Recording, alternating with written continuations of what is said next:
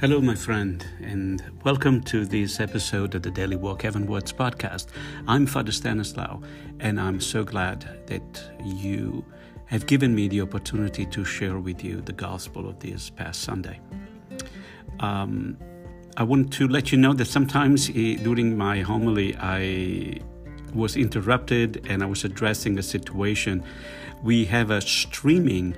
Um, going on during mass and uh, we were having problems with the audio. So um, that's what was going on. Um, that's why sometimes i uh, stop and say something else. You will it will make sense when you listen to the homily. God bless you and i'll talk to you soon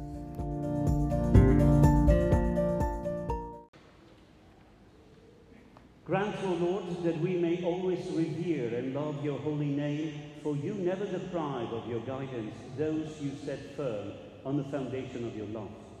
Through our Lord Jesus Christ, your Son, who lives and reigns with you in the unity of the Holy Spirit, one God, forever and ever. Amen. The Lord be with you. A reading from the Holy Gospel according to Matthew. Jesus said to the twelve, Fear no one. Nothing is concealed that will not be revealed, no secret that will not be known. What I say to you in the darkness, speak in the light. What you hear whispered, proclaim on the housetops. And do not be afraid of those who kill the body, but cannot kill the soul. Rather, be afraid of the one who can destroy both soul and body in Gehenna. Are not two sparrows sold for a small coin? Yet no one of them falls to the ground without your Father's knowledge. Even all the hairs of your head are counted, so do not be afraid. You are worth more than many sparrows. Everyone who acknowledges me before others I will acknowledge before my heavenly Father. But who, whoever denies me before others, I will deny before my heavenly Father. The Gospel of the Lord.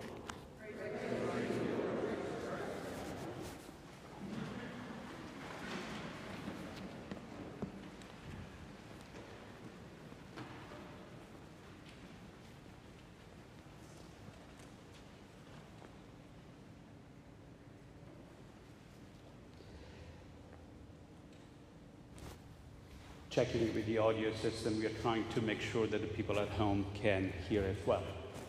Before we begin, I want to wish all of uh, the fathers, father figures, grandfathers, happy Father's Day. It's a special day, and after communion, don't go away. There is a special blessing for you, all right? Okay, so after the feast of uh, Easter, the whole Easter season, then we had the feast of the Trinity and the feast of the body and blood of Christ. We now enter into ordinary time. We are wearing green, and we continue to follow Jesus, um, following the gospel, the, the, the, the plot. What are we getting here? We are in a situation where now Jesus is addressing the disciples with something very important, with some very important information. But we, before we go there, I have a question for you.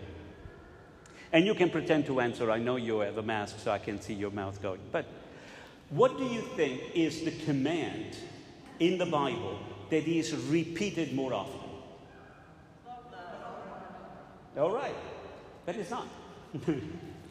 it's the command of not to be afraid. It appears about uh, more than 300 times. Somebody, I read it somewhere that it was about 365. Not really sure, I didn't count it. But imagine, in all its form, don't be afraid, fear not. There seems that somebody there, that God wants us to focus on the reaction that we have to things, to people.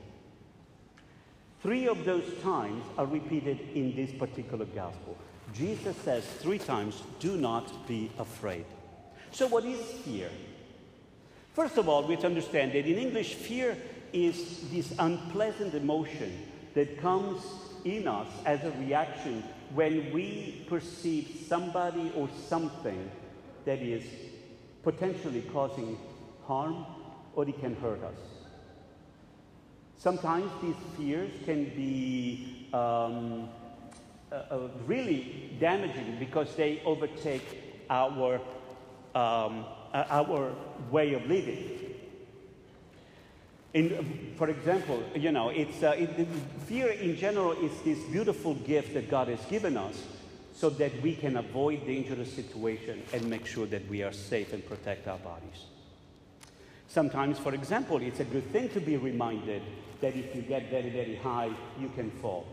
But imagine people who have a very big fear of heights, that they are almost paralyzed. There are people, for example, that have fears of crowd, of being a crowd. These are real things. And then there are people who have fears of animals, like spiders, which I think is quite justified. But that's another story. Fear, therefore, is this mechanism that allows us to tune in and find out what is dangerous, what is not, so that I can avoid pain and go towards, towards um, pleasure, something that says you can unplug it. If it's not working, you can unplug it. Okay, it's working. Okay, good. Um, now, Jesus tells us not to be afraid. Before we go into what Jesus means, we want to also keep in mind something else that the word back then meant something more. So, yes, there is this dimension of fright, of fear as a reaction, but tucked in the meaning of the word, there is something like respect, something like awe that will make us understand why one of the commands that we have is to have the fear of the Lord. Okay? It's a gift. it's not being frightened by the Lord, but being in awe and respectful of what God has done so that we can behave in a certain way. Good. So now we can understand a little bit more what this word means so that we can understand how Jesus is applying. In the gospel, this translation, this part says, Fear no one. In reality, Jesus is saying, Do not fear them. Who is them? Then Jesus has been talking about people who may react negatively when you become a Christian. Back then, becoming a Christian was very costly because people would come to you and say, you know, um, if you become a Christian, then I will not be make I will not come to your store anymore. Uh, if you become a Christian, you're no longer coming to our family gatherings. If you are coming, if you're becoming a Christian, you're dead to me. So understand, it was very damaging. Now we have a situation that Jesus says, don't be afraid of them. Don't respect what they say so that you bow and listen to them more than what, you, what I'm telling you. In other words, Jesus is telling them, make sure that your identity does not come from what people tells you. Well, when the, from what they tell you you're supposed to be. Your identity as a Christian comes from what God said about you. You understand the big difference? Even for us priests, sometimes people say, well, we should be doing this, we should be doing that. We say about people that we should be doing that. Well, let's make sure and help each other that we are faithful to what God is telling us we are supposed to be and what we are supposed to do. That's a big difference, don't you think? So you say, don't be overly concerned and don't let their thoughts, their opinions, and their action shape your behavior. Why? Jesus says, the first thing he's saying in this passage is uh, because their loyalty is talking about things that are hidden that become revealed. Isn't that the truth? You tell one person, don't tell anybody. By the end of the week, at least 10 people that you know of know about it. But things you keep, we keep things secret for a long time, and all of a sudden, 20 years later, it may come up. Jesus is saying, don't worry. their loyalty to God will show up. You focus on what you have to do. Don't be concerned whether they are doing the right thing or not, it will show up. Focus on what God tells you about who you are. That's the way. And then Jesus says, why do we want to do that? And what especially, what should balance our concern about what people think? Well, as I told you, we should focus and be grounded on what God says that we are. St. Francis of Assisi used to say, I am focusing on what I'm believing what God says that I am. Nothing more, nothing less. And what is God saying to us about us? I love you immensely. You are worth more than everything else in the world. You are everything to me. You are worth the blood of my son. Your dignity does not come as a Christian because somebody else says you're a child of God. I am a child of God, you're a child of God because God says, I love you so much and I want to be your father. Do you understand where we're going here? It's, it's so, it's a big challenge because it helps us to reground ourselves. So we know that God's love for us is primary. And that concept, the fact that God loves us immensely, overcomes every fear that we may have.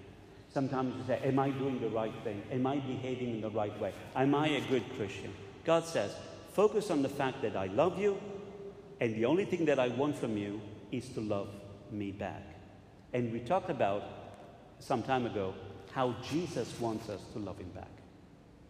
And then the next step is listen, if you say that you are a Christian, but you don't consider what I say important, that my words don't make any difference to you, you are not really following me.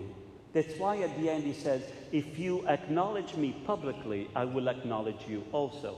But if you deny me, the Father will deny you also. What does he mean? He means that we can say all we want, that we are Christians, that we believe, that we want to receive communion and all the, the sacraments and all the things.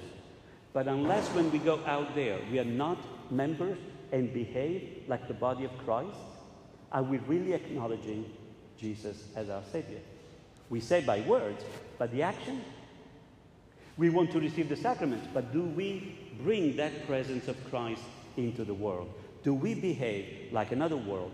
Or do we find sources that are more important, more influential outside of the Word of God?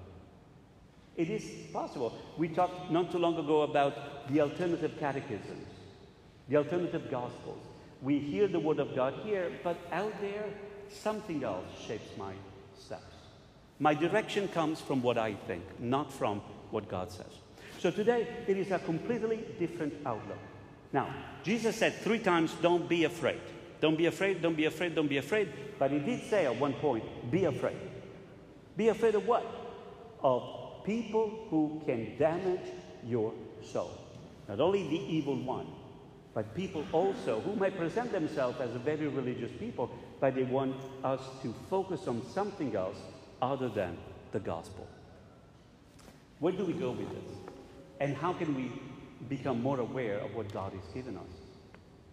Lesson number one in Christianity. I've been drilling this for quite some time now.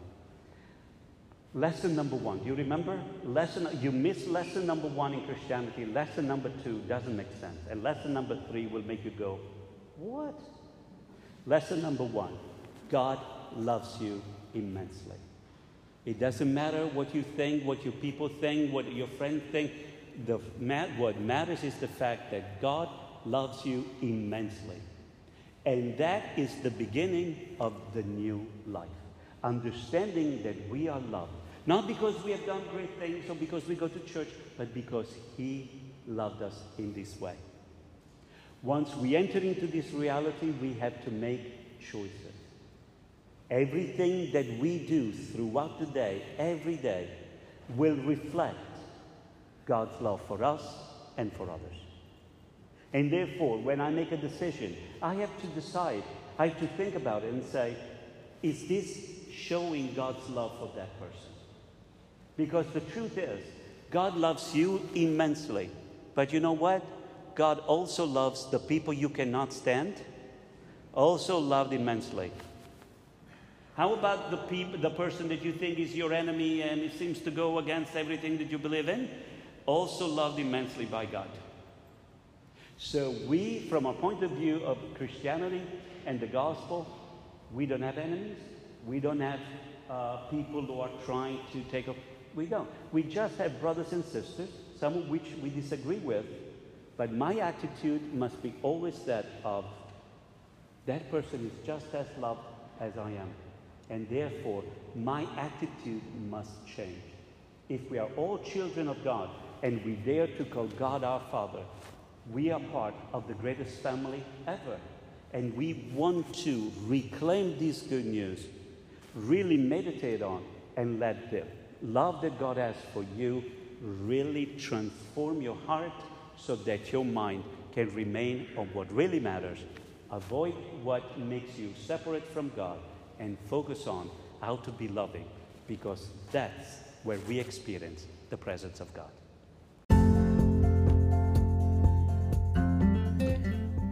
And I hope you felt inspired to recommit yourself as a disciple of Christ. I wish you well. Continue to pray for all of us priests as we pray for you, and I'll talk to you soon. God bless.